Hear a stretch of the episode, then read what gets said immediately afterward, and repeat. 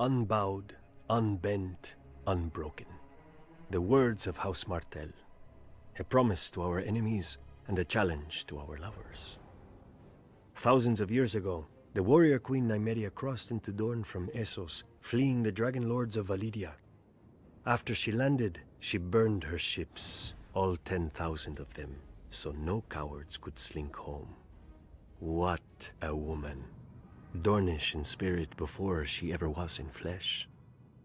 She was lucky to land in Dorne, where powerful women are not locked away in septs and the beds of old men.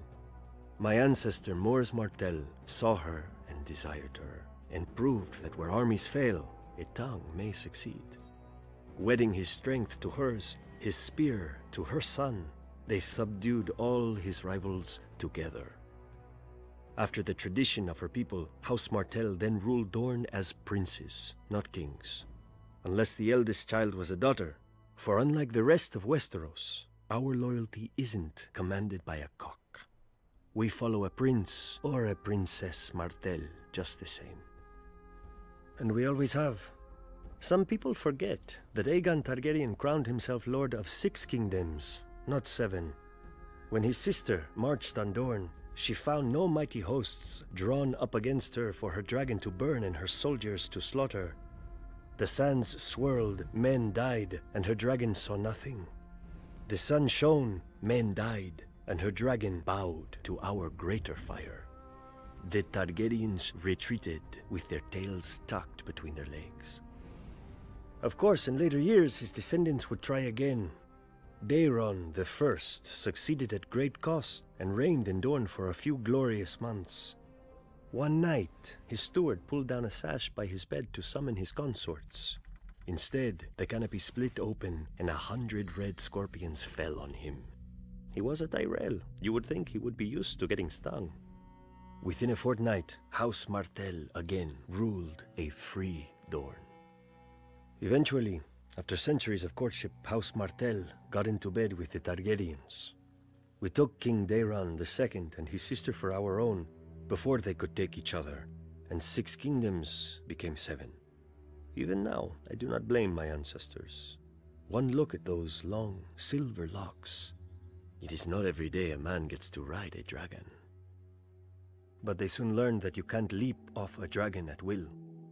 My sister Elia, she married Prince Rhaegar Targaryen and became the princess she already was. In Dorne, she walked among vipers, and none would bite her. In King's Landing, she found herself surrounded by lions. When Robert Baratheon rebelled against his rightful king, his future father-in-law, Tywin Lannister, ordered his beast, Gregor Clegane, to rape and murder my sister, along with her helpless children. And men called the Lannisters heroes. Now, Lannisters sit on the Iron Throne, surrounded by the blasted swords of Aegon's broken foes. I wonder if they remember, as I do, that none of those swords are ours. I wonder if they see, as I do, my sister's red blood soaking into the stones of their precious red keep. Maybe they need reminding. The lion may be a mighty beast, but pride always lifts his gaze to the horizon, never seeing in the grass the viper.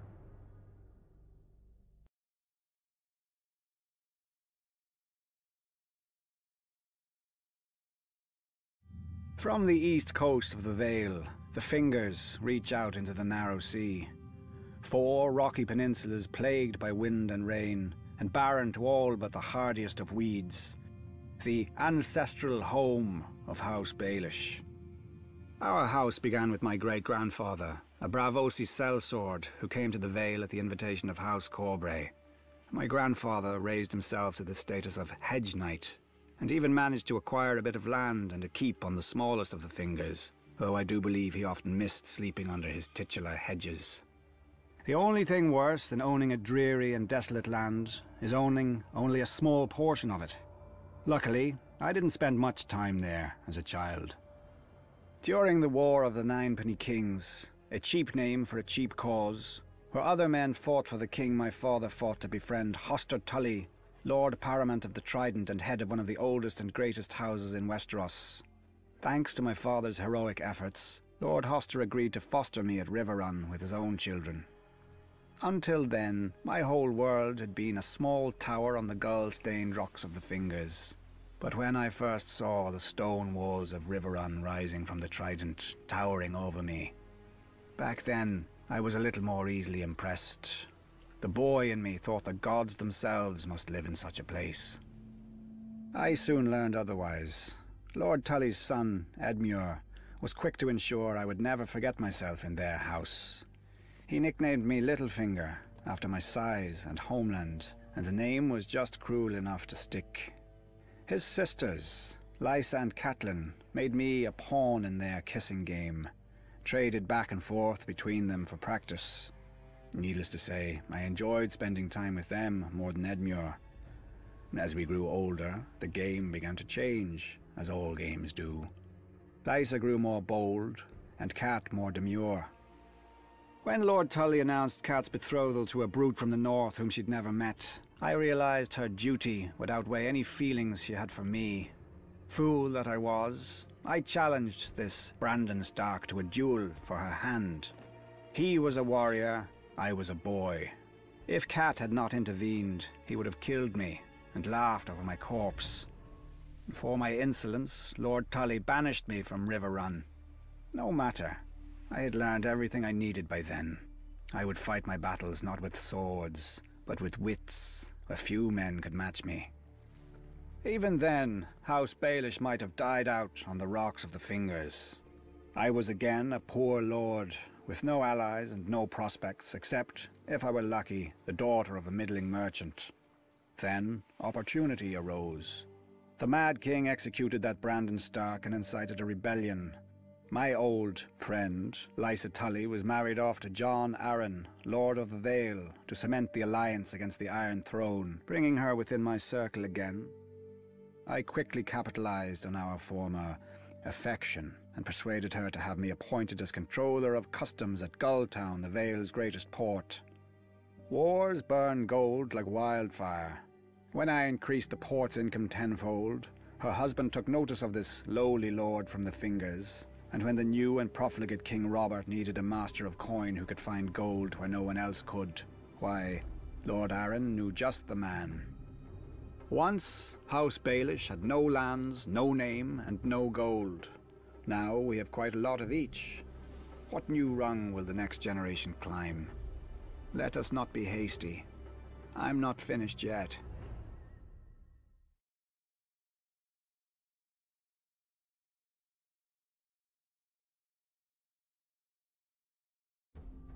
Fire made flesh.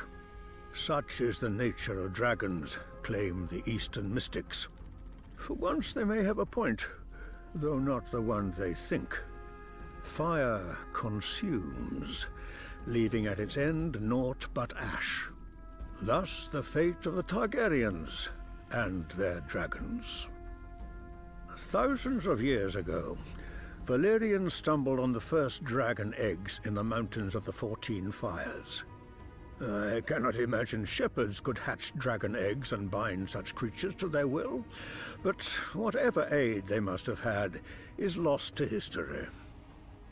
Every educated person knows how the Dragon Lords then conquered most of the known world, breaking the ancient Ghiscari Empire, enslaving a continent, building roads and bridges that still stand today, though the art that made them is lost. An empire of marvels and misery. And now what is left of Valyria? A smoking wasteland. Ash. In time, Aegon Targaryen and his sisters brought their three dragons who had escaped the Doom to Westeros, perhaps thinking to regain his people's lost glory.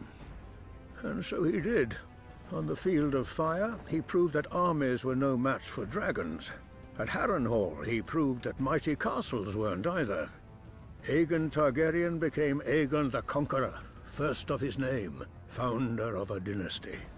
His first act, to order his dragon Balerion, the Black Dread, to melt the swords of his beaten foes into his new Iron Throne. For over a hundred years, the Targaryen dragons cemented their breeders' hold on the Seven Kingdoms, if not each other. When Targaryen fought Targaryen in the civil war called the Dance of the Dragons, an angry mob stormed the Dragon Pit, that huge, now ruined vault where the Targaryens stabled their beasts. Thousands died, but through sheer numbers and madness, five of the Targaryen dragons lay dead by the morning. Which was perhaps too many. Thereafter, each generation of dragons grew smaller than its parents.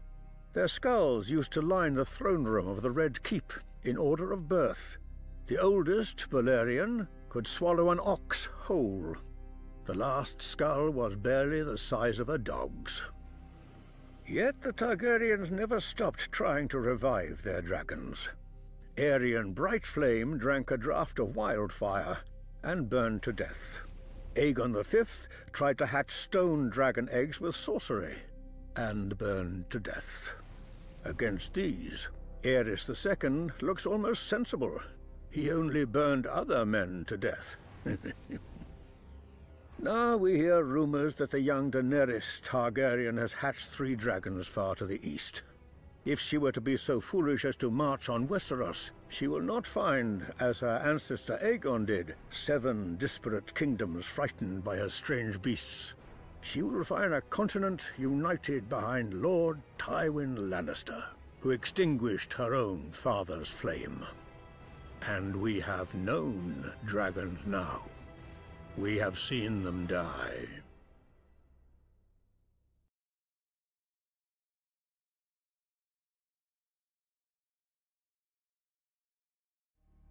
Any man who calls a poison a woman's weapon is a traitor to his fellow men. A dagger, arrow, axe, these are the arms of passion. But poison is cold, calculating. Poison is the thought that wakes you in the morning and lulls you to sleep at night.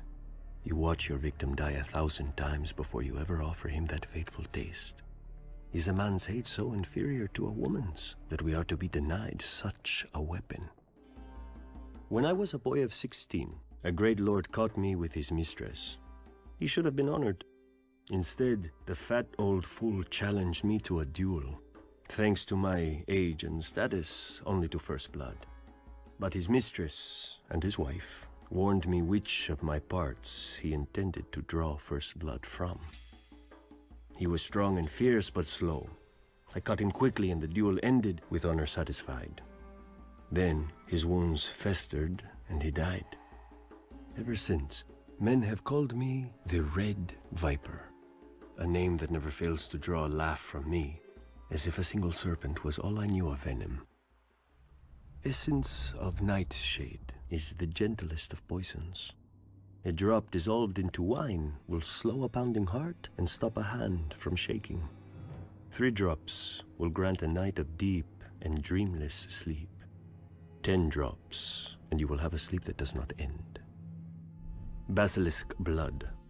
It will give cooked meat a savory smell, but if eaten, it produces violent madness in beasts as well as men. A mouse will attack a lion after a taste of basilisk blood. But to a man who knows his art, is not passion a form of madness? Widow's blood forces a man's bladder and bowels to fail. He drowns in his own poisons, a slow and painful death. It has earned its name many times, I am sure. The tears of Lys, a rare and costly poison. Clear, tasteless, and odorless. Dissolved in wine or water, it eats at a man's bowels. He dies in agony, which will not appear unusual if the victim is old or sickly.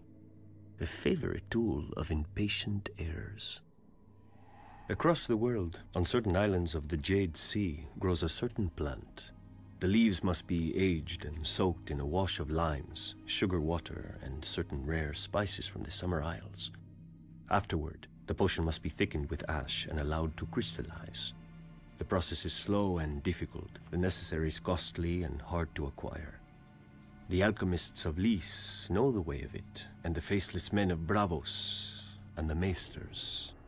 Dissolved in wine, it makes the muscles of a man's throat clench tighter than any fist. A victim's face turns as purple as the little crystal seed from which his death was grown. And so we call it the Strangler. Which of these vials would I take from its shelf, you may ask? None. To kill a man at his table or in his bed bores me. To toil hours over a boiling pot, measuring and stirring, bores me. How life begins is always entertaining, and my kind must make sure its end is worth our wait.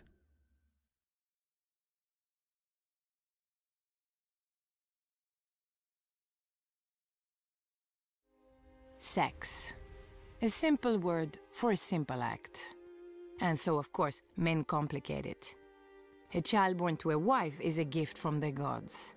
A child born to a mistress or an obedient serving girl is a bastard, unworthy of its father's name. So instead, we call the children after the land where they were born. Flowers in the Reach and Hill in the Westerlands, Stone in the Vale and Storm in the Stormlands, Rivers in the Riverlands and Waters in the Crownlands, Pike in the Iron Islands, Snow in the north and in Dorne sand. By these names, everyone can recognize a bastard, even if his own father won't. Though sometimes a father with too much gold and daughters will ask the king to legitimize a bastard son and give him his family name. If his wife objects, the next one does not. But sometimes the gods play their jokes, and later his wife will give him a true-born son of their own. When this happens, well, children die all the time. So do fathers. Even the beautiful Targaryens had bastards when brothers tired of their sisters. Many took the name Blackfyre after the Conqueror's own sword. When Aegon the Unworthy legitimized all his bastards on his deathbed, they rose up against his true-born heir. Westeros bled. Dorne yawned.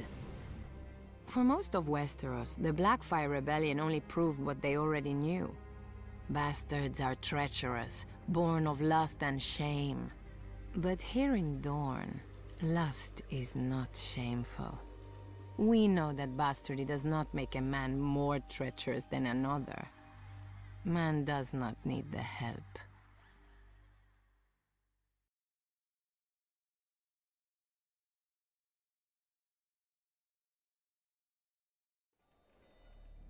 The Iron Bank dates from when Braavos was still the secret city, filled with runaways and refugees from the Valyrian slave lords. The first tradesmen to achieve success realized that if they pooled their resources, they could loan money to their less fortunate fellows and build a better Braavos. For a profit, of course. First, they needed a space to store their combined gold, safe from thieves, and more importantly, each other for the business rivalries that created their fortunes were not easily put aside.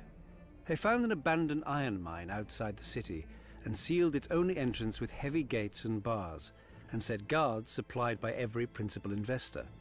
Each guard watched the gate, and the other guards.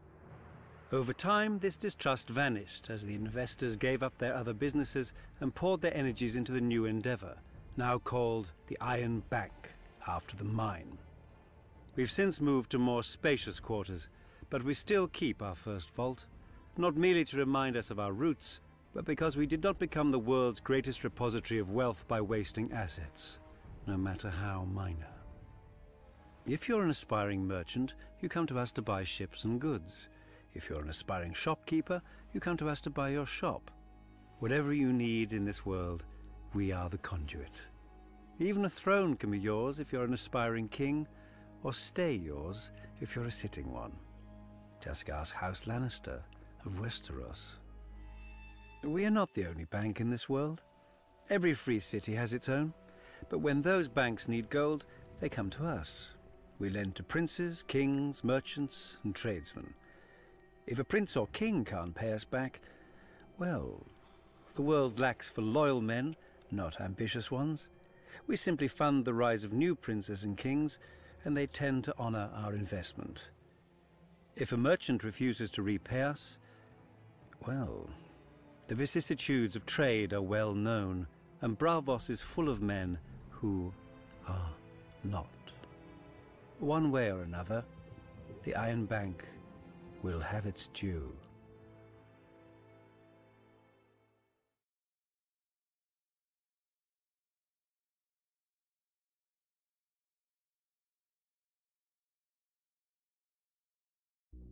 Sellsword.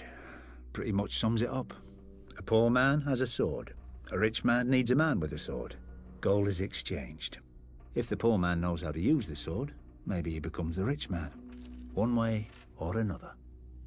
I'm sure sellswords have a long and illustrious history, but if you meet a sellsword who knows it, best hire someone else. A sellsword should be good at one thing, getting paid to kill people. It's not an easy job. Most people try to kill you back, and at least a few of them know how. The ones that don't, well, they often come in enough pretty armour to ruin an afternoon. A lot of high lords turn their noses up at sell sellswords. They say they can't trust a man who sells his allegiance to the highest bidder. I don't blame them. Much cheaper for them to own an army from birth, either by people being on their lands or by their ancestors swearing a few oaths. But here's the thing.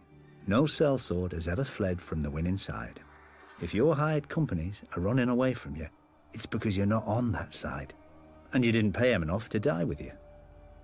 Not that you could. Sellswords don't get rich dying for their lords. Sellswords don't really get rich. Some of the Eastern companies on Essos do fine. The Golden Company, the Second Sons, the Windblown. Always a bit of fighting to be had in the free cities. Even if those merchant princes can be as tight as an old man's cunt. But then you're stuck in the heat and dust, hoping some dumb rich prick doesn't try to hire your company to fight Dothraki because your dumb greedy captain would probably take it. Hedge knights, now, are a different breed. Take a sellsword and remove the sense. They get their name from where they sleep, under the edges of the Seven Kingdoms, in ditches, in stables. They don't have the family name or the purse like real knights, so they spend all their money on armour and a horse, and ride in tourney after tourney in the hope of impressing some lord or winning some prize. One loss, and a lot of them are ruined. They can't ransom back their armour. Even if they win, think what a knight's good for. Killing men. You know how you train for killing men? By trying to kill men. Not prancing round with a blunted stick, bowing and waiting your turn. Maybe you think I'm just insulting the competition so you hire me instead. Well, of course I am. So don't hire me. Hire a sellsword with educated airs who tells you all about the great battles he's heard of, or a hedge knight who's won a few tourneys starting to build his name. And the man you're fighting against? He hires me.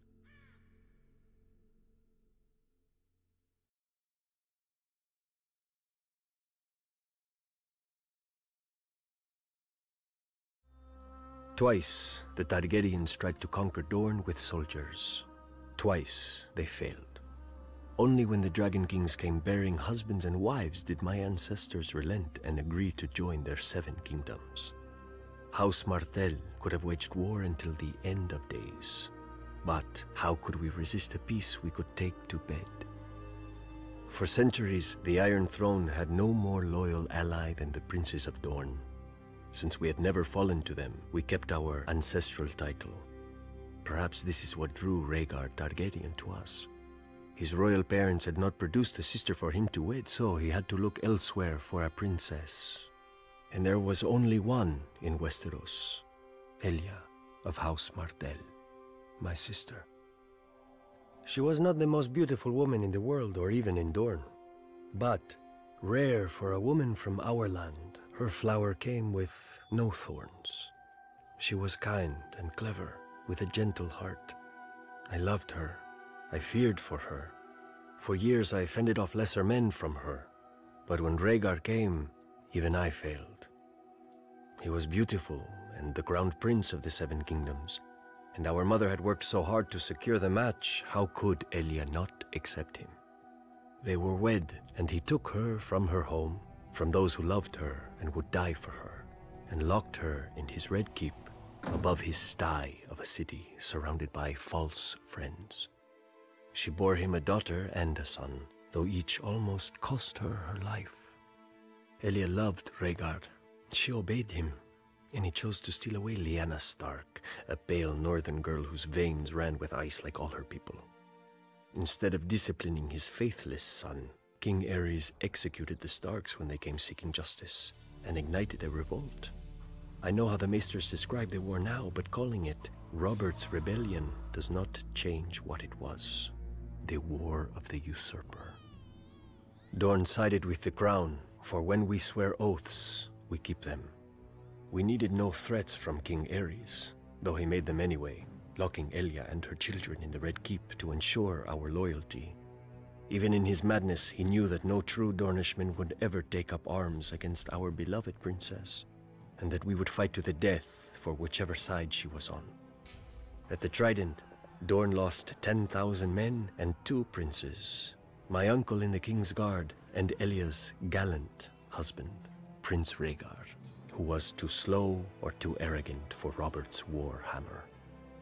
As Robert's army marched on King's Landing, the Mad King sent his own wife and child away, but kept my sister and hers inside. In his madness, Aerys thought that the Dornish had betrayed his son at the Trident, and was only too happy to welcome his one true friend back into his ranks, Tywin Lannister. Lord Tywin's army sacked his friend's city while Lord Tywin's son murdered the king he'd sworn to protect. All this could have been forgiven. War is terrible, and men must become terrible to wage it. But the Lannisters knew that as long as my sister and her children, Prince Rhaegar's heirs, lived, no usurper could safely sit the throne. So Lord Tywin's dog, Sir Gregor Clegane, the Mountain, made Elia watch as he murdered her daughter and dashed her infant son's head against a wall. Then, with her baby's blood still on his hands, he raped my sister and murdered her. When Lord Tywin later presented their bodies to Robert Baratheon wrapped in pretty Lannister cloaks, I have been told the red color graciously hid the blood from men's eyes. The Targaryen stock of fire and blood. In Dorne, our blood is fire. If Robert Baratheon had dared set foot in Dorne during his reign, he would have lost the foot, and it is not even him we blame for Elia. The Lannisters think their gold buys them power. The Lannisters think their mountain buys them strength. But if they want peace, they cannot buy it with mountains of gold or one mountain of steel. They must pay in blood.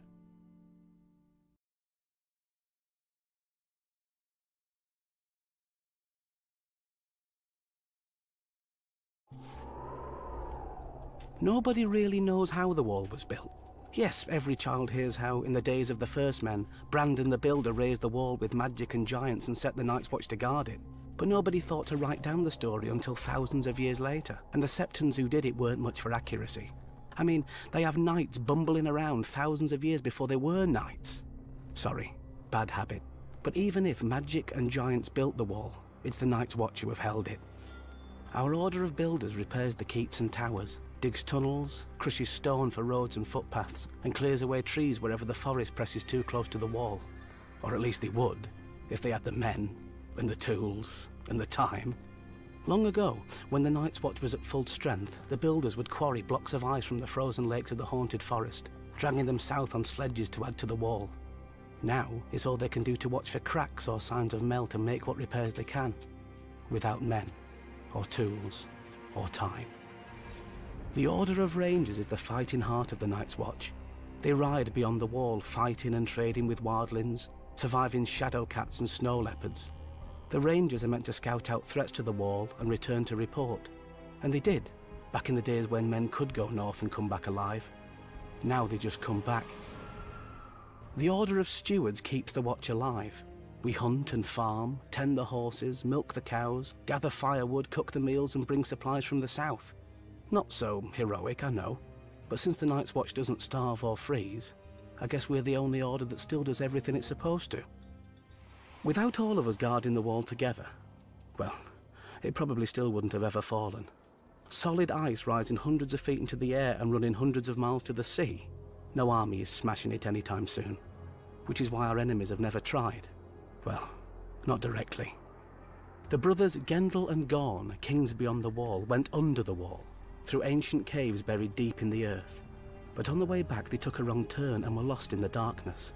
People say that their children's children's children are still down there, looking for a way up, or for more food to find its way down.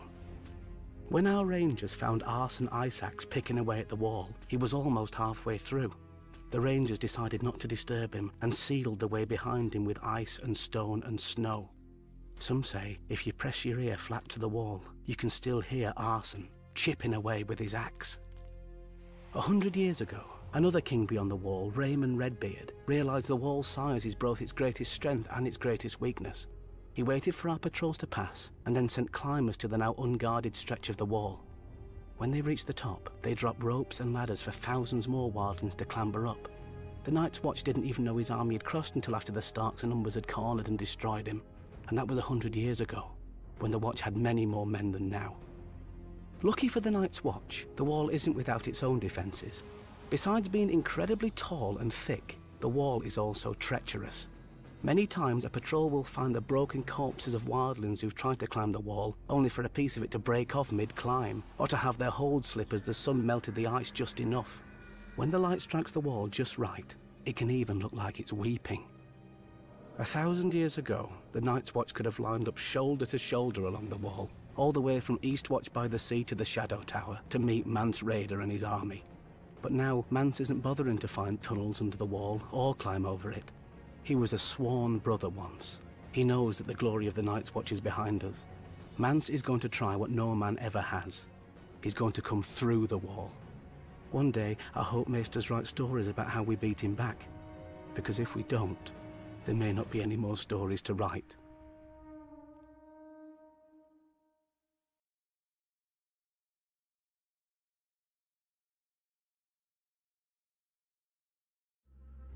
Wildlings. I suppose that's flattery coming from you southerners to kneel to a pig if your daddy did. We call ourselves the Free Folk. Or at least, most of us won't kill you for calling us so. Some will, aye. But that's just the way of it in the true north. Beyond your great white wall, where your laws and kingdoms end, and men live free. And die cold. For we live close to our land, and she's a terrible wife. Fail to obey her, and she kills you. On the frozen shore, so deep is the snow that men ride chariots made of walrus bones, pulled by packs of dogs.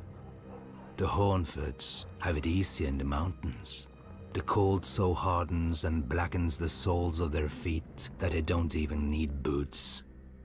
The cave people spend their lives in the dark, doing God's know what with God's know who, or what.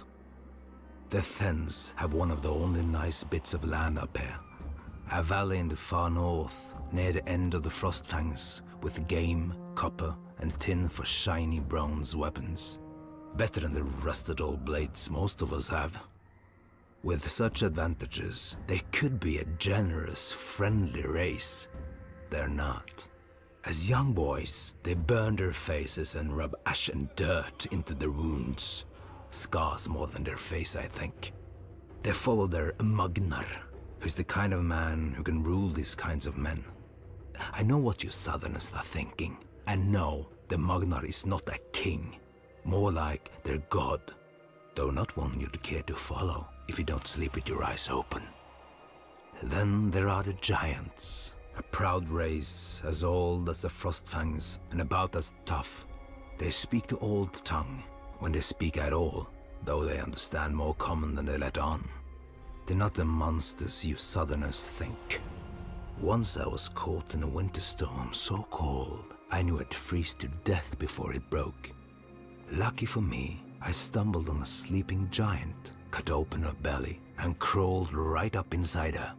Kept me warm enough, but the stink nearly done me.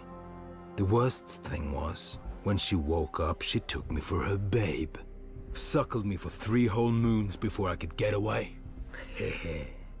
Aye, but there's times I still miss the taste of giant's milk. I thank the gods she was in a good mood and lacked a husband. An angry giant You want no part of that. Whatever our differences, one thing unites us. When we look south, we see hundreds of feet of ice piled high, manned by shivering crows in black cloaks. Our wardens penning us up here, warning us away from warmer lands, softer beds, and prettier girls. But the cold winds are rising. The Hornfoots couldn't stand against them, nor the Thenns, nor the Giants. First, they kill you. Then they send your dead against you. We faced extinction, every one of us. But then Mance Rayder came to us and rallied every nation of the free folk, as no man ever has. He was a crow once and knows your ways. For thousands of years, we've sucked fear of your kind from our mother's teat. We've been on one side of the wall, and you on the other. No more. One of these nights, you're going to hear a knock on your front door. You best not answer.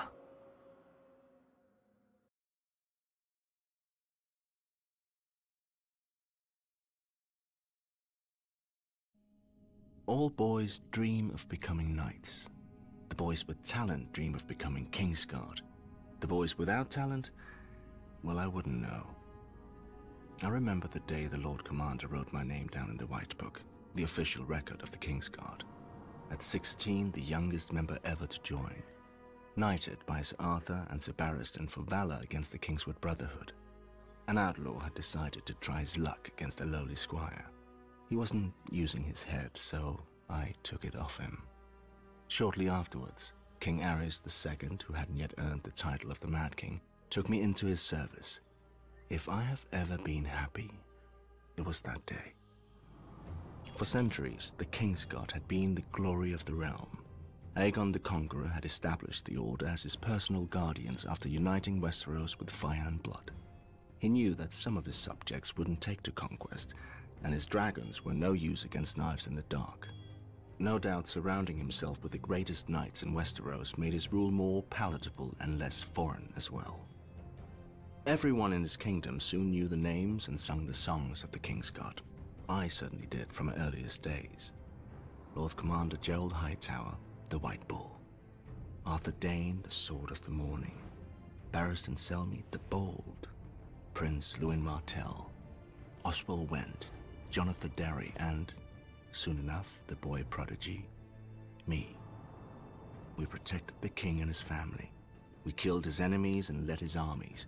We gave him counsel when asked and kept his secrets when not. We swore to hold no lands, take no wives, and father no children, like the Night's Watch, except with a real job to do. Was I awed to see my name inscribed in the same book as my heroes? Of course not. I was 16 and brilliant. I knew it belonged there. Beside the name of Prince Aemon the Dragon Knight, who wielded the Valyrian sword Dark Sister, he died defending King Aegon the Unworthy from assassins, though the king had insulted Aemon throughout his reign and had well earned his fate, because Prince Aemon had sworn our oath. Beside the name of Sir Gwayne Corbray, who dueled the Targaryen bastard Daemon Blackfyre for an hour during the Battle of the Red Grass Field, though outmatched and grievously wounded, because Sir Gwayne had sworn our oath beside the name of Sir Duncan the Tall, who as a hedge knight broke several of Prince Aerion Targaryen's teeth while defending a Dornish woman. He later rose to Lord Commander and burned beside his king at Summerhall, because Sir Duncan had sworn our oath. And now, below the name of Jaime Lannister, you know how it reads. What I did, even though I had sworn our oath. That was years and a hand ago.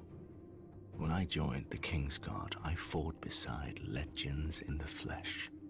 Their kind is dust now. And the men who have taken their place? Mud. Sir Boros Blount, the fat. Sir Meryn Trant, the forgettable. Sandor Clegane, the dog who tucked tail and ran. Like mud, their names soiled the White Book. Almost as much as mine.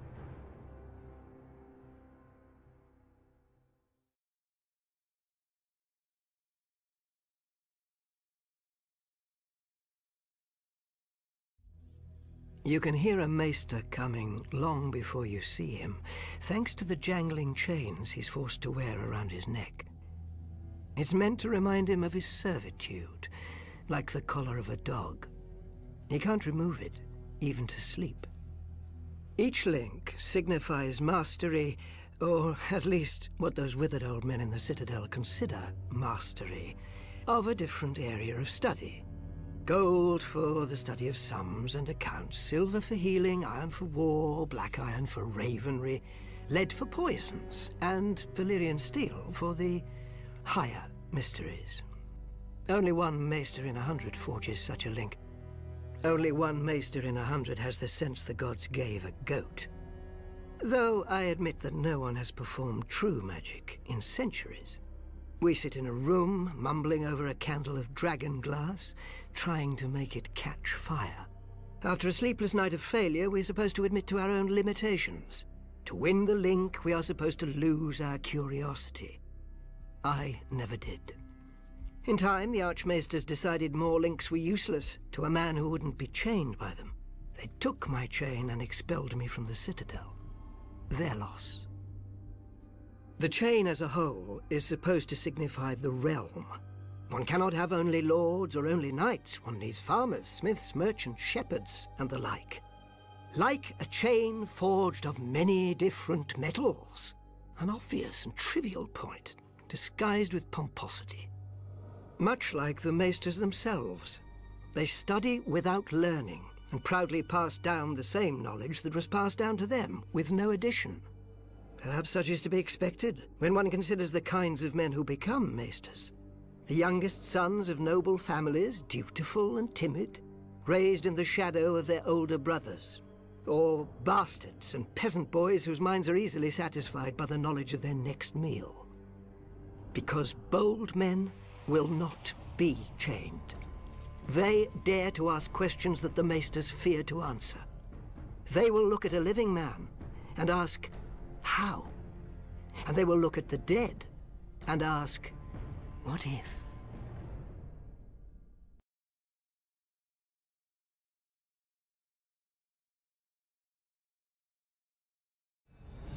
The Maesters tell us that Aegon came to Westeros with fire and blood, and hammered six kingdoms into one. Fire he undoubtedly brought, as the kings of the Rock, Reach, and Iron Islands learned. But blood has never been in short supply here, ever since the first man carried a crown into Westeros. This first king united his people against the children of the forest, and is supposedly buried in the north, a victim of a war he started. The first ruler of this land and the first to die on his throne, but not nearly the last. For thousands of years afterwards, a thousand kings rose and fell, dying in their beds, in their battles, in their guards and mistresses' arms. The age of heroes sounds pretty until you realize what makes a hero killing the enemies of his king. And to a king, there is no greater enemy than other kings. The Starks and Boltons, the Gardeners and Storm Kings, the Ironborn and everyone else. Even the mighty Targaryens were not immune from shortened reigns. Aegon's own son, Maegor the Cruel, was killed by the very Iron Throne his father had forged, if you believe the tales. If you don't, then perhaps the Cruel is not a wise name for a king to earn. Daeron, first of his name, tried to finish his ancestors' work and bring Dorne into the fold. For his efforts, he lost 60,000 men and his own life of 18 years. During the Great Targaryen Civil War, known as the Dance of the Dragons, a king and queen each vied for the throne, dividing their house and its dragons against each other. Eventually, the queen was fed to her rival's dragon while her son watched, and the victorious king soon died of his own wounds. By the war's end, King's Landing was smashed, cities razed and sacked, never to be rebuilt, and dragons had faded from this world. Decades later, Aegon the Unworthy legitimized all his bastards on his deathbed. Inevitably, the greatest of these, Daemon Blackfyre, declared himself the rightful heir and ignited yet another war for the crown. After much bloodshed, Daemon was killed by an alliance of his half-brothers on the Red Grass Field. All the same, his descendants continued to threaten the Targaryens until half a century later, when Barristan the Bold slew Maelys the Monstrous on the Stepstones, extinguishing Daemon's line. Given such an illustrious history, need we be so shocked by regicide? A war of five kings can end only one way, with the death of four. Yet even in times of peace, a wise ruler knows that when men bend the knee to a king, too often they rise holding daggers.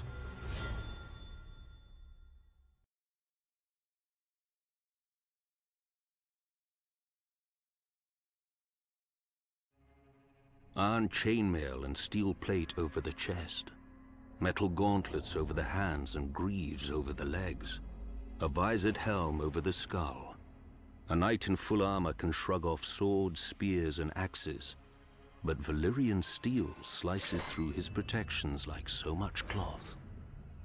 As advanced as iron is from bronze, so is Valyrian steel from ordinary steel.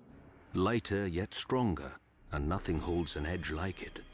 If you take a whetstone to a Valyrian blade, you'll need another whetstone, and maybe another hand to hold it.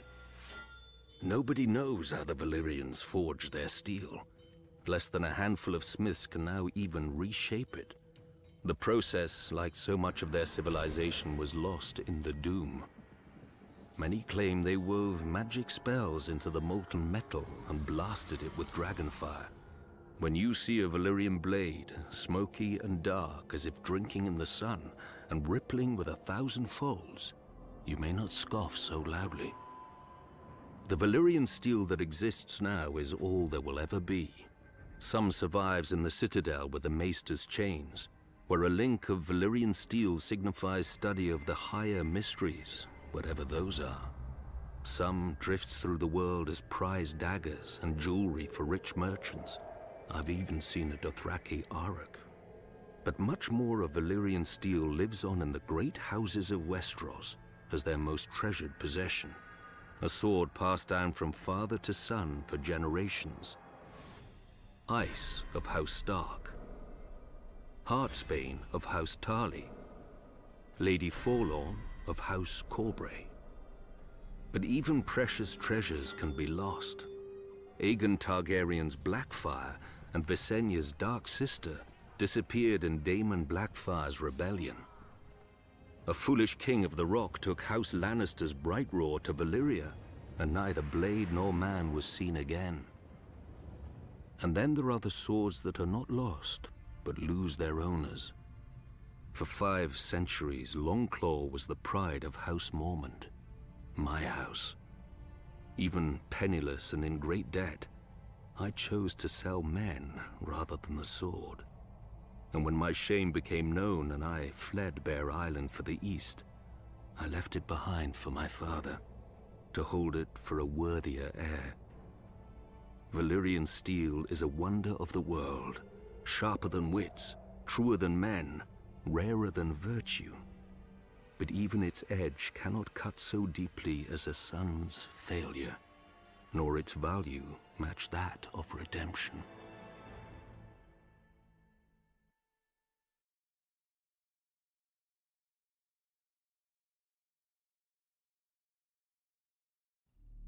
Justice is a funny thing.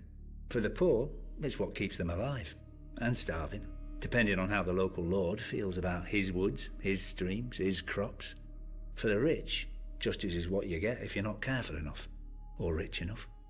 Usually, how it works is you commit a crime and the local lord sends his guards after you. Or your victim's family kills you and the guards go after them instead. Or you do nothing and the guards come after you anyway. Either way, someone is brought before the Lord and he decides what's to be done. Could be a fine if you're rich enough to pay it. Otherwise, it's the dungeons, the chopping block, or the wall. You'd think most folks would choose the wall. The north is nasty, dark, and cold, but so are most dungeons and every man knows how the Night's Watch earn their name. All they can do is watch. I don't blame the men who choose a quick chop rather than life without one of its few joys. If you're in the capital, it's the King's Justice who takes your head. Elsewhere in the south, the headsman of the local lord. But in the north, it's the lord himself. The man who passes the sentence should swing the sword, they say up there. Sounds noble, but given some of the northern lords I've met, they just don't want anyone else spoiling their fun. If you're so unlucky to be in the Vale when you're caught, you might never make it to sentencing thanks to their sky cells. Open on one side to a long fall, with the floor sloping down towards it like a woman's thighs. After a few days, they say the sky starts calling to you. Men jump with smiles on their faces, expecting the wind to lift them into the sky. It doesn't. To think Lord Tyrion was one tit shaped cloud away from death. Lucky for him, he was highborn. If your family honour goes back hundreds of years to a time when your ancestors hit other men harder than they were hit, you have another option trial by combat. You either fight your accuser, or you both pick champions to fight on your behalf, and the gods will favour the righteous man.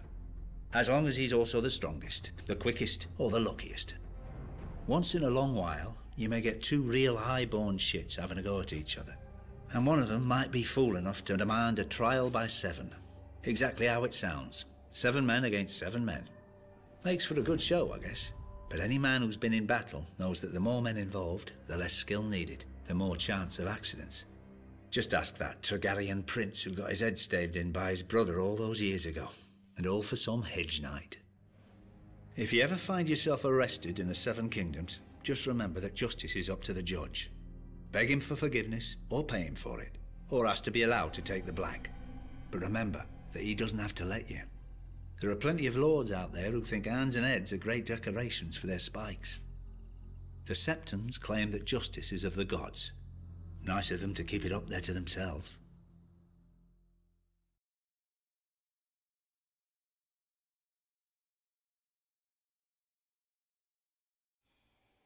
Most boys dream of becoming a King's Guard. Rich boys from good families get a chance. Smart boys stay at home and sing songs about them instead, opening purses and thighs, because the King's Guard isn't really good for much else. There was one King's Guard, I forgot the bastard's name, who swore an oath to his dying Targaryen king to crown his daughter after him. The very night that king died, this King's Guard crowned the king's son instead. When an old man on the small council dared to protest, this honourable knight opened his throat. Bastard died in the very civil war he started, along with the old king's son, daughter, and most of their dragons. And the Kingsguard? All that duty and honour, and not enough brains to figure out which Targaryen to give it to. Twin brothers even ended up on opposite sides, died with tears on their cheeks as they cut each other down. I suppose I should think that's tragic, but stupid men do stupid things every day and nobody cries over them. Prince Aemon the Dragon Knight may be the most famous Kingsguard who ever lived. How did he die? Defending Aegon the Unworthy from the brothers of a man whom Aegon fed to his dogs. The man's crime? Sleeping with one of the many mistresses Aegon wasn't using. And the man was one of Aegon's own Kingsguard. Arthur Dayne, Gerold Hightower. Sure, if half the stories about them are true, they could swing a sword better than most makes their lives even more of a waste. Bodyguards to the maddest king the Seven Kingdoms ever saw. Watching their king burn men alive. Standing guard as their king raped his queen. Hiding the Stark girl that Prince Rhaegar stole away. Causing a war that toppled their king. And all this without any gold or women to show for it. Stupid buggers. The only one with any sense was Jaime Lannister. When his father stormed the city, he put a sword through the Mad King's back rather than die gloriously at his post. He's still here. They're not. Even if the King's Guard are the greatest knights in the realm, knights are just asses in armour, riding whatever horse their daddies gave them. Putting on a white cloak doesn't make a man smarter or bolder. It's just a pretty little curtain. Behind it is the same pile of shit.